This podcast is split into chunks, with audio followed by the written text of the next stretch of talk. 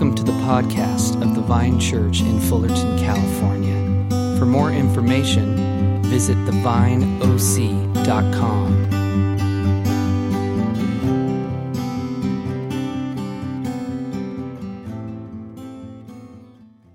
Man, hey, hope hope you're doing well.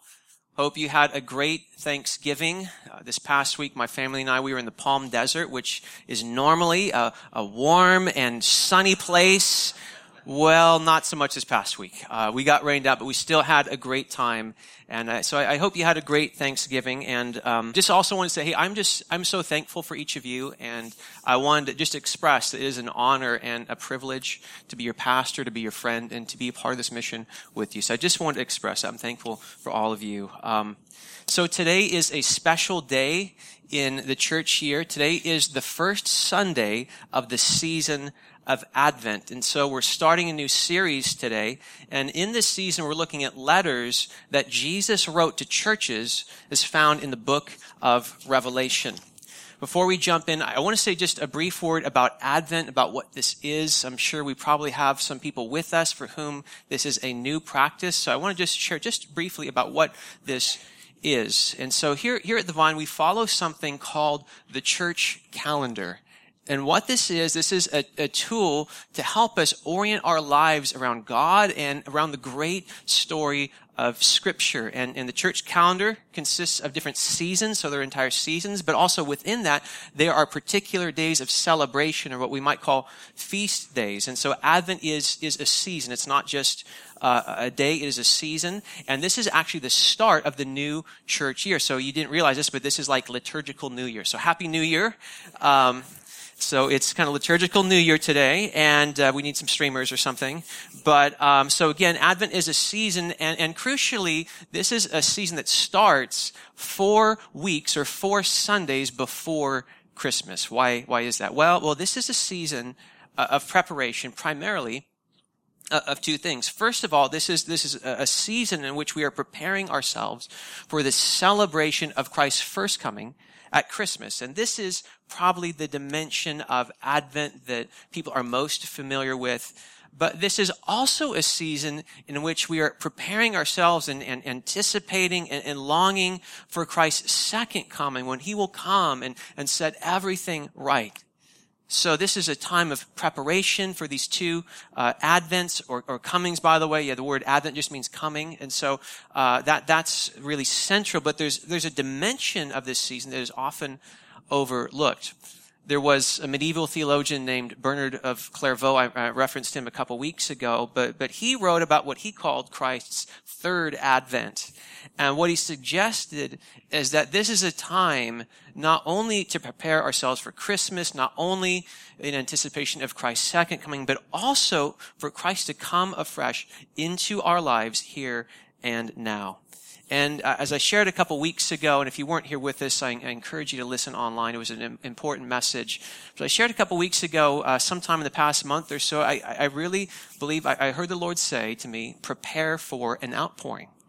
And if that's right, what that means is that God intends to pour out His Spirit uh, um, upon us in greater measure and to move among us in, in, a greater way. And, and I don't know what that looks like. I don't know when, but the call with that is, is to prepare. And so, um, what that means though again is that, that we, we have to, to prepare. And, and so that really ties to this whole advent theme. Now i know that sometimes when advent rolls around that you can almost maybe sometimes greet it with a yawn you know? It's almost like well it's that time of year again and i don't know maybe i'll light a candle. But it can be easy to kind of just go through the motions. It, it really can. But i just as we enter advent this season i just have the deepest sense that this is like a, a divinely ordained moment for us as a people that this isn't isn't business as usual, that Christ is truly calling us to seek Him, truly calling us to prepare in this time. And so as we come to God's Word today, I just have great expectation for God to speak to us and, and meet us in this place. So we're starting a new series today, which we're calling Prepare the Way. We're drawing from language that we just read from Matthew chapter 3, from the words of John the Baptist, where, where he proclaims, Prepare the way for the Lord. Make straight paths for him. Now, in, in, in ancient times, when a king would go to visit a, a region, he would send out heralds before him who would, li- who would proclaim, prepare the way.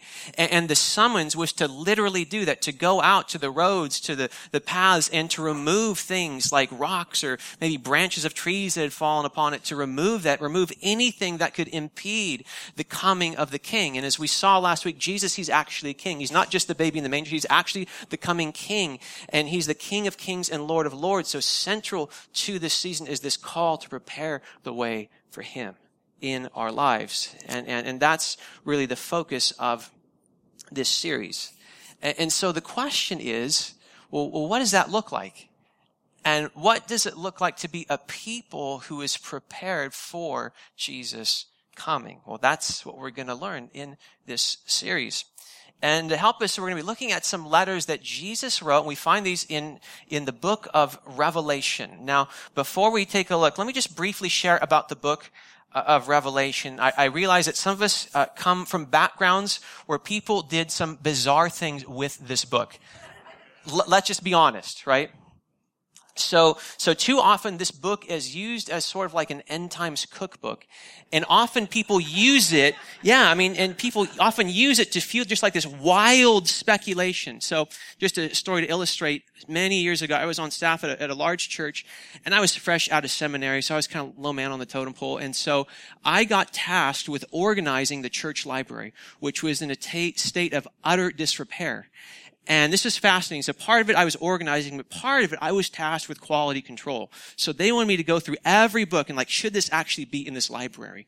And turns out at least half of them shouldn't. I, like, it was, some of them is like, I wouldn't even give them away. Like, no, like, I don't want to do harm. Like, I'm just going to toss these. But so I discovered in this whole process, uh, just the most, uh, precious gems. Um, just some fascinating uh, uh, uh, books and I discovered a whole genre which I will call antichrist speculation.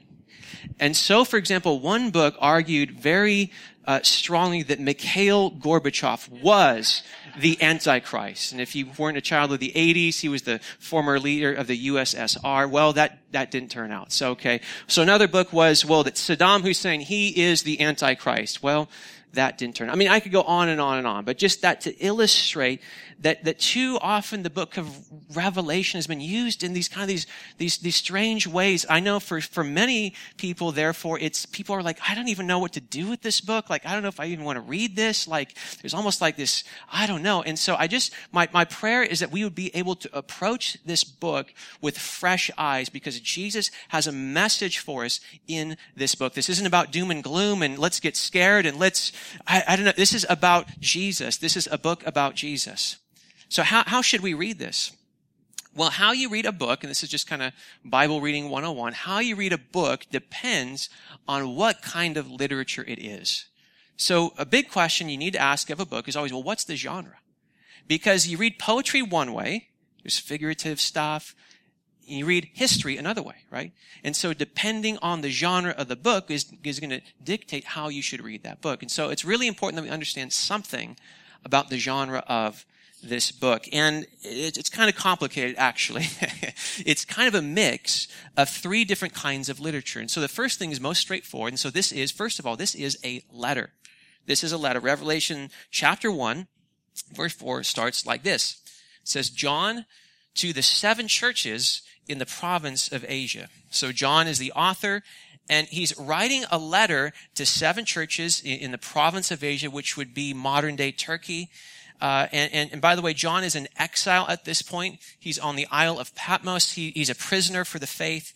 Uh, but this isn't an ordinary letter because as we read in chapter one, uh, that as one day, as John is in prayer, that Jesus came to him in a vision and gave him a revelation for him to share with these churches. So Revelation chapter 1, 1 through 2, it says this. The revelation from Jesus Christ, which God gave him to show his servants what must soon take place. He made it known by sending his angel to his servant John, who testifies to everything he saw. That is the word of God and the testimony of Jesus Christ. So, because this is a, a, revelation from God, not just an ordinary letter, this is also known as apocalyptic literature. Now, this is confusing for us because when we hear that in our culture, what do we think of? we think of some catastrophic event has happened. So you think of like apocalyptic or post-apocalyptic films. So think of like, I don't know, Mad Max movies or Terminator movies or like one, two, three or like 12 Monkeys. So I'm dating myself. These are like all 90 movies, I think. Um, but you know, all these things are like something catastrophic has happened. Well, that's a different sense of the word apocalyptic than the word that the Bible uses in, in this setting. So when the Bible uses the language of apocalypse, what this has to do with is revelation. It's a revealing. So this book is what it is. It's a revealing. It is an unveiling of the deeper reality behind the world that we see. And so that raises the question, well, what is this book a revelation of? And, and I know a lot of people think the only thing that this book is about is the end times. But what I want you to know that this, the, the purpose of this book is, is so much deeper uh, uh, than that. It includes that, but it is, is, a much fuller picture. And one way we see this is, is right in the very first verse. And so here are a couple different translations here. The NIV puts it like this. The revelation from Jesus Christ. But other translations, another one, ESV, for example, says the revelation of Jesus Christ. Now, which one is it? Well, in Greek, actually both work. And I think this is actually, it's both. Both are actually true to the text because this is both a revelation from Jesus Christ, but this is also revelation of Jesus Christ. Really, the, the primary revelation of this book is Jesus, uh, uh, uh of who he is, of, of his heart for his people then and now, and of what he is up to in the world. So this is a revelation, not first and foremost about the end times, but first and foremost, actually, of Jesus. And so I just, I just, I just encourage you again, just to see this book with fresh eyes. And if you get some time this week, I encourage you read Revelation chapter one. It is just an amazing, amazing uh, text. And so in this letter, John, he, he's testifying to everything that he saw in this vision. And then in verse three, he says this, blessed is the one who reads aloud the words of this what? This prophecy. Okay, so this is a letter. It's apocalyptic literature, but it's also prophecy. Now, I know that when many people think uh, about prophecy, the only thing they think of is foretelling. In other words, foretelling what will happen in the future, but prophecy is equally about forthtelling. In other words, also revealing what is the case. And so there's kind of this present and future dynamic that you see in this book. So just for example, Revelation 1:19, Jesus says, "Write therefore what you have seen, what is now, in other words, what's present, and what will take place later." That's the future element. So there's both this present and future dynamic uh, in this book. Now, I know this is a lot of setup, but just hang with me for just, just a couple more minutes, then we're going to jump into this text, okay? So prophecy has two uh, main functions. So first of all, it's to encourage.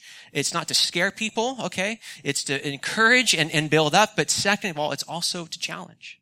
It's to encourage and to build up and also to challenge. And so as we look at these letters, we're going to be hit by both of those things, both encouragement, but also we're going to be challenged by Jesus. And, so that, that's just a bit about the book of Revelation as a whole. Let's talk just for a moment about these letters we're going to look at. So Revelation chapters two and three, there are seven letters that Jesus has sent to the seven churches in the province of Asia.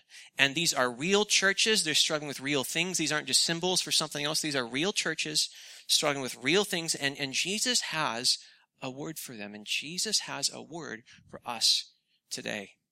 Now, to tie this to the series, one of the themes that runs through this book is the theme that Jesus is coming. Revelation 1 verse 7, John says, look, he is coming with the clouds and every eye will see him. If you fast forward to the end of this book, Jesus himself says, look, I am coming soon. Or in the King James, he says, behold, I come. My reward is with me and I will give to each person according to what they have done. So throughout the book of Revelation, there's this theme that, that Jesus is coming. And, so I want to look at these letters from the vantage point of, well, what does it look like to be ready for Jesus to come? That's what we're going to see. And all these letters we're going to look at, they follow a similar pattern. And, and first of all, there, there's a commendation. There's something that Jesus is affirming about these churches. But then second, there's also in all but, but two of the letters, there's also a, a word of, of correction. And he's saying, hey, look, there, there's something here that, that I need to address. And then finally, there's, there's a word of warning and promise, a promise of what God has in store for them in the future, okay? But Jesus' heart in all of this, you have to hear, is love. That is the motivation of his writing these letters, okay? And so today we're looking at the first uh, of these letters, which is Jesus' letter to the church in the city of Ephesus. And, here's just a, little background on this city. So this would, would have been the most important city in the entire region. So for us, this would be like LA. Okay. So this is the most important city in the region. And, and, and as a result of that, the church of Ephesus, you might imagine, and it was actually the most important church in that region. Now, if you read the New Testament, you'll, you'll see that Paul, the apostle, on one of his missionary journeys, he went to the city of Ephesus and he had a season of ministry there that was just actually just phenomenal. And there's actually no place where Paul spent more time planting or pastoring a church than in the city of Ephesus. And it had a tremendous start as a church plant. Uh, but now when John is writing this letter, uh, to the church of Ephesus, it's been, it's been many years now since the church was founded. And so uh, let's take a look here. This is Revelation chapter 2. We're, we're starting in verse 1. It says, To the angel of the church in Ephesus, right, these are the words of him who holds the seven stars in his right hand. This is a reference to Jesus. And walks among the seven golden lampstands. Now in chapter 1, we are told that these seven lampstands refer to these seven churches. Okay, so this is kind of some of that apocalyptic imagery uh, but in verses 2 through 3, uh, Jesus starts by, by giving the church of Ephesus a commendation. And, and, and he's saying, hey, here's some things that are really going well. He says, I know your deeds, your hard work, and your perseverance. I know that you cannot tolerate wicked people, that you've tested those who claim to be apostles but are not, and have found them false. You have persevered and have endured hardships for my name and have not grown weary. So the first thing we see here is that when Jesus looks at the church of Ephesus, he is delighted in them. He is so delighted in them. And there are three specific affirmations that I want to highlight from this text. And, and first of all, Jesus says, I know. He says, I know your deeds, your hard work, and your perseverance. And what we see here is that Jesus is not distant as some people conceive of God, that he's actually, it says again, he walks among the lampstands. He says, I know your deeds. He's saying, I see you. I know your hard work. I know your sacrifice. I, he has this personal knowledge of their lives. So, so the first word of affirmation, he's saying, I know you. I see you. But the second word is closely related. Not only does Jesus affirm his knowledge uh, of the Ephesian church, but specifically, he commends their hard work and perseverance. Their hard work and perseverance. So first, let's talk about their hard work. Now, these are people who weren't building their own kingdom. These are people who set about, and their, their passion was to build the kingdom of God, to see the kingdom of God go forward in their city. Uh, they, these are people who made Jesus their business in their city, and they worked hard at it. And, and, and so Jesus is affirming them, and he's like, way to go. He's like, way to give your life for the gospel. Like, way to give your life for others. Way to go, giving your life for my name. He's just affirming them. And you see, they understood that they were just like kingdom coins in God's pocket, and they spent their lives for Jesus, and Jesus is saying, way to go. He's just applauding them. And see, these are the kind of people, you know, if someone were to walk in here who, who is new, maybe passing through town, they would be the first people to reach out to them and to, and to just kind of enfold them in community. They would be the people who would just be rushing to, to care for the poor and those in need in their midst. These are the kind of people who are just thinking, gosh, how can we see the, the knowledge of Jesus spread throughout our city? These are people with vision. These are people with passion. They're working hard for the gospel. And, and Jesus just loved that. He was just so excited about that. But not only did they work hard, but we also read here that they persevered. They persevered. Now, it is never easy in any context to, to, to persevere and walk with Jesus for a lifetime but especially in this context uh, of, of, of, Ephesus at this time. So this was a point in history where there was tremendous persecution taking place against the church. Just last week, Josh pointed out that our central confession is Jesus is Lord. And what that implies is that therefore Caesar is not. And once that really kind of dawned on Caesar and the powers that be in the Roman Empire, guess what? A heavy assault came upon the church. And we had brothers and sisters who were being dipped in tar and being lit on fire as like tiki torches for parties on the Palatine Hill in Rome. And yet, think about this, the Christians in Ephesus, they stayed faithful. They persevered through all of those trials. And Jesus is saying, way to go. Way to go. I see, I know your hard work. I see your perseverance. And he is applauding them he is applauding them. And think about this too, that, that this is written, this text is written probably, I don't know, 40 years after the founding of this church. So there are some people here who have been following Jesus for decades amidst such heavy persecution. And Jesus is saying, way to go. Way to keep the faith. Way to persevere. Way to go. So first, Jesus says he knows them. Second, he affirms their hard work and their perseverance. The third thing he affirms is that they haven't compromised.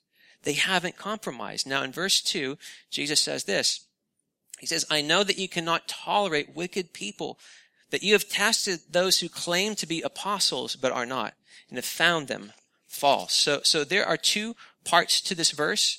So first, Jesus affirms here that this is a church that is holy he says, I know that you cannot tolerate wicked people. Now, I know that that language in our, kind of to our ear, that sounds like very like, whoa, like that's, like that's a very non-PC language for our context, right? Uh, and, and in part, I think that's because in our context, we, we often talk as though tolerance is an unqualified good. Now, in many contexts, it, it is a genuine good. But uh, what we see here is that it's not an unqualified good. So let me help you just kind of, let me unpack this. So, so let me ask you, should we tolerate racism? Should we tolerate sexism?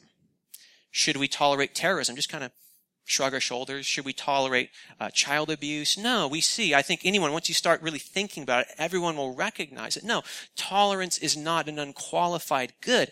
And so what Jesus is, commending here is that they were not tolerating evil in their community. And that is a, a, a wonderful thing, Jesus is saying. It's a wonderful thing.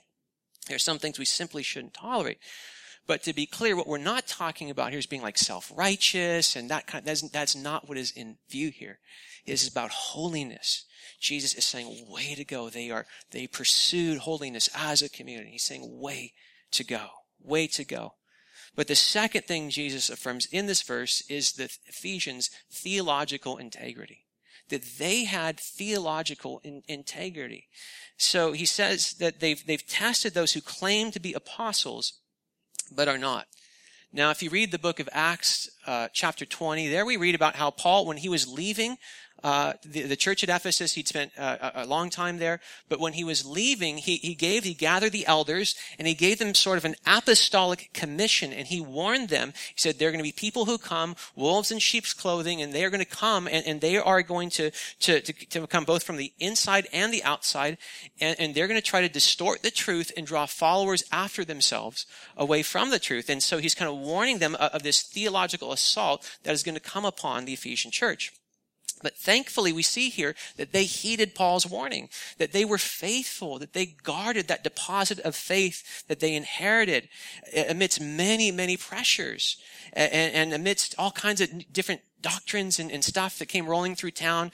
And, and, and, and, and they, they, they, they, they really just retained this theological integrity. And so Jesus is saying, way to go.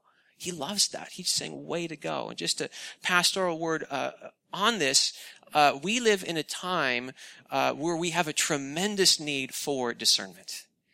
Uh, we have just such such a need, and so on the one hand, we have this thing called the internet, which in many ways is a wonderful thing. But on the downside, now everyone's their own Google theologian, right?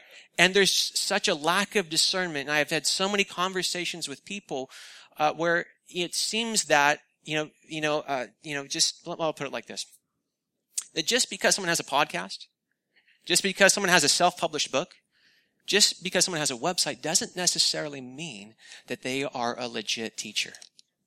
Right? Do you know how easy it is to self-publish a book these days? Do you know how easy it is to get up a podcast or a website? It takes about 10 minutes. So don't believe everything you read. And what we see here, it says they tested. And so we need to learn how to actually, well, first of all, it means you actually need to know the Bible.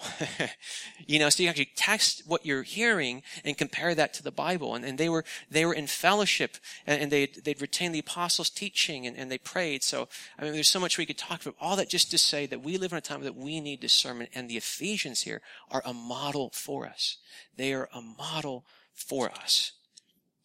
So Jesus, the third thing he affirms here is that they did not compromise either in terms of uh, ethically or even theologically. And so Jesus is saying, way to go. He's saying, way to go. Now, if you were in the room when this letter was first read, and this is how this would have come. So somebody would have arrived with this letter and they would all gather together like we are in a room and they would have read this letter out loud. So, so far, you know, they've been like, yeah, like we are killing it. Like, yes, yes. But then there's like a little, little, little turn in the letter. In verse 4, it says, Yet I hold this against you. And you're thinking, oh man. Uh oh. He says, Yet I, I hold this against you. You have forsaken the love you had at first. Consider how far you have fallen. Repent and do the things you did at first. Now, again, this is spoken in love. This is a hard word, but this is spoken in love. Jesus is saying this because he loves them, right? So just, you have to remember that. But one of the things this reveals is that hard work, perseverance, theological integrity, moral integrity, all really, really important. Really important, but not enough. Not enough. Now, when you, when they first heard this, you can imagine the Ephesians must have been thinking, like, like, what more do you want, Jesus? Like I've, I kept the faith amidst all this persecution. What, what more do you want? Well, his answer is what? I want your love. I, I, I, want your heart. I, I don't just want your deeds. I want you. And I want you to know my love. You see, see, he's saying like, this is actually, if you read throughout scripture, like, this is actually the highest and greatest commandment is what? Love. Love the Lord your God with all that you are and love your neighbors yourself. So Jesus is saying, look, you, you, you've forgotten what is actually the most important thing. The most important thing. There's a, there's a, there's a part in, in the Revelation chapter one in this vision that John has. And, and at one point, so he hears Jesus speaking, but then he turns and he sees him. And when he sees him, it says, Jesus' eyes were like blazing fire. And you know what I think that fire is? I could be wrong, but I think this is the fire of God's love for you and for me. He has just this all consuming fire of love for us. And Jesus is saying, I want you to know this love. I want you to live out of this love and then love me and love others as a response to this love. I, I was at a conference a few months ago and, uh, there was a time of worship. It was just an especially sweet time. And I was really connecting with the Lord in a deep way. But at one point, I, I really heard the Lord say something to me that just stopped me in my tracks. And what I heard him say, just that still small voice, but powerful voice, was, I want you to be a lover, not just a doer. I was like, ooh, wow, just, that just really cut to the heart. You see, that is what he's saying actually to the Ephesians. That you're doing a great job at doing. You are killing it, but don't forget your first love. I want you to be a lover, not just a doer. You see, it can be so easy, like the Ephesians, to just get so focused on, on doing things for Jesus that somehow, somewhere along the way, we forget the whole reason. We forget the whole heart behind it. It's so easy to happen. Uh, imagine a, a, marriage in which the husband, let's say, uh, is faithful, you know, and he and he's a hard worker he takes out the, you know, not only, you know, during the week with his job, but, you know, he like actually takes out the trash and, you know, helps around the house, helps with the kids, you know. But, um, but imagine where he's got duty, but no love. What, what kind of marriage is that? That's not a great marriage. And that's what Jesus is getting here. That's kind of a picture of the state of the Ephesian church where their love has grown cold. But you see, when Jesus comes back, he's not coming for coworkers. he's not even coming for a congregation. He's not coming for a group of activists. He is coming for a bride. A bride that he is madly in love with and who he wants to love him back. Because there is going to be a marriage supper that we are invited to. And so Jesus is calling the Ephesians back to this love that he has for them that he wants them to have for him. He wants them to be a people who, who know his love and who love him above all else. That is the call of this passage. So Jesus says, Yet I hold this against you. You have forsaken the love you had at first. This language is actually reminiscent of a passage from the Old Testament book of Jeremiah, chapter 2. Jeremiah, he was a prophet, and so this is, this is kind of Yahweh's lament over his people, and he says this. It says, The word of the Lord came to me, in other words, to Jeremiah, Go and proclaim in the hearing of Jerusalem.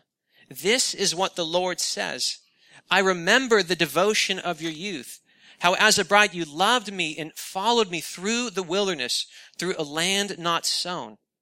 So, so Jesus is calling the Ephesians to return to this kind of love that they had at first, to love Him above all else.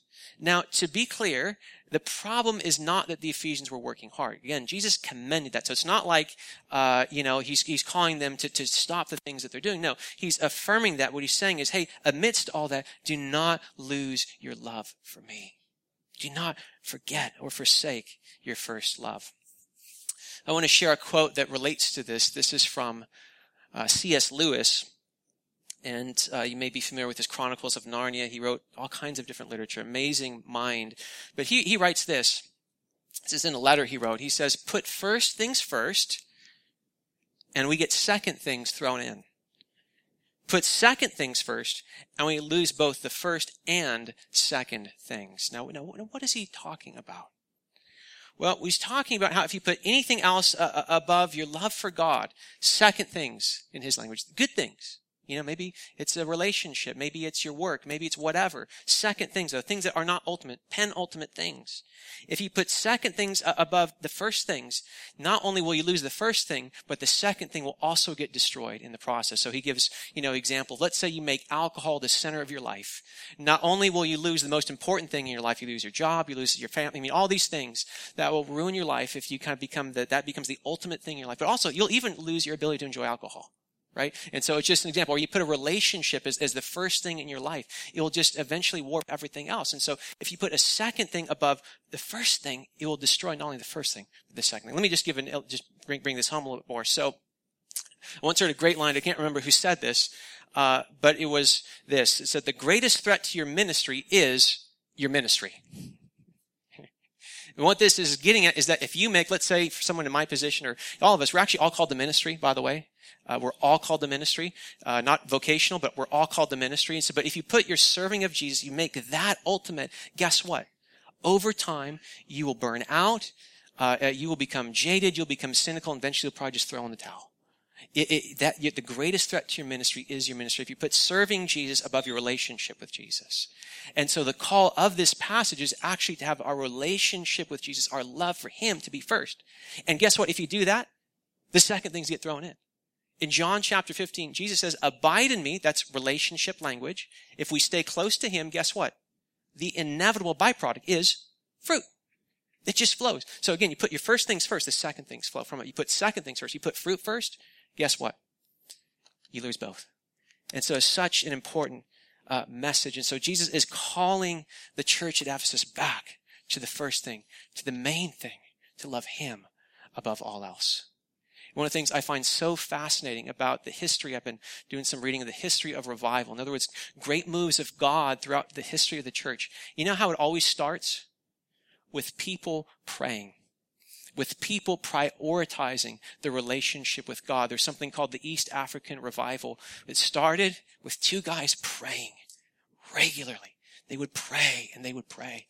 Uh, there's, there's, a, there's a revival that happened in Canada. It started, guess what, with a couple who decided, oh, we're just going to give our mornings to Jesus. They prayed, and, and there was a move of God. You see, you put first things first, and the second things get thrown in.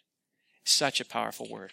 Such a powerful word. Now, if you if you find yourself here today and you find yourself like me kind of convicted by this passage you might wonder well how can we take a step toward really just returning to Jesus as our first love. And so I want to talk about that. But just first, let me say something about how, what I think is not the solution.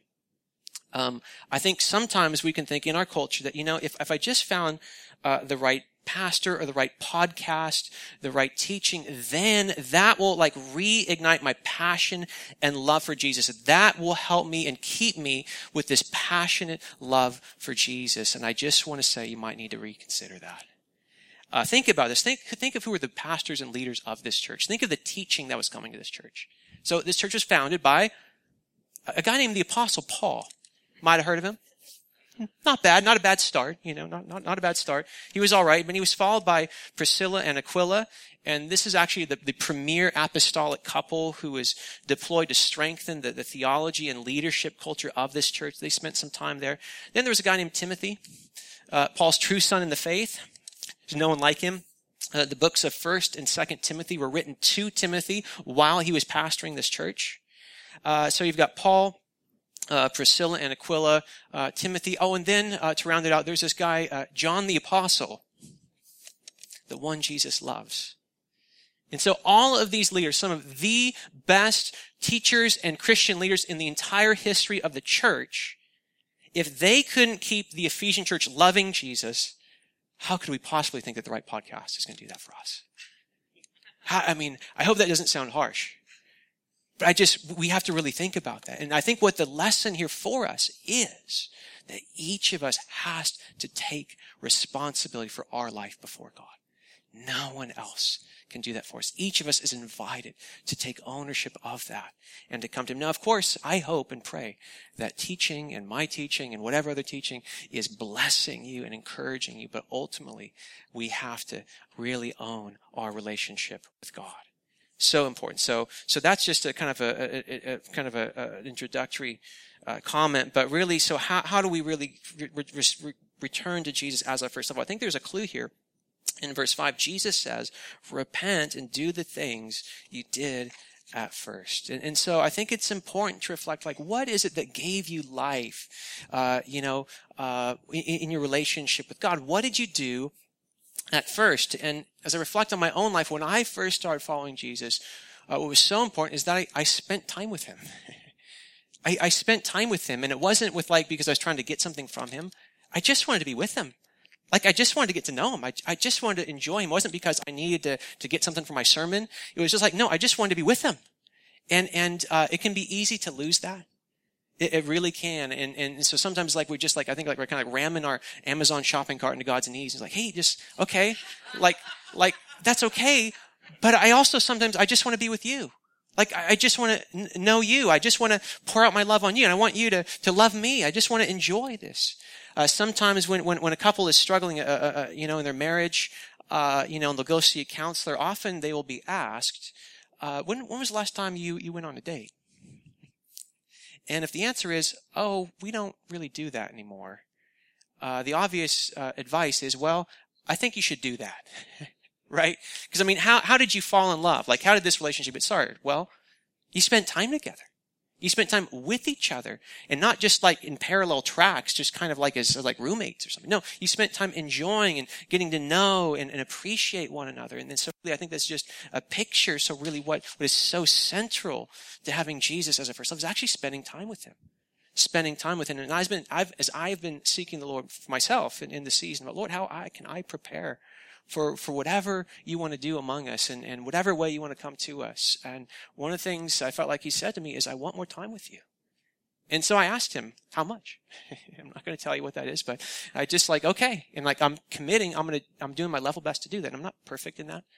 But I think that's a question to ask God, God, what are you calling me to in this? How, how can I take a next step in, in having you as my first love? So, so important. Now there's a warning and a promise at the end of this letter. Uh, I wish you had time to look at that, but simply the clock ran out. So I bless it to your reading. Um, but uh, Ben, why, why, don't you come back up? Uh, but just in closing, let me let me ask you this: What is God saying to you today?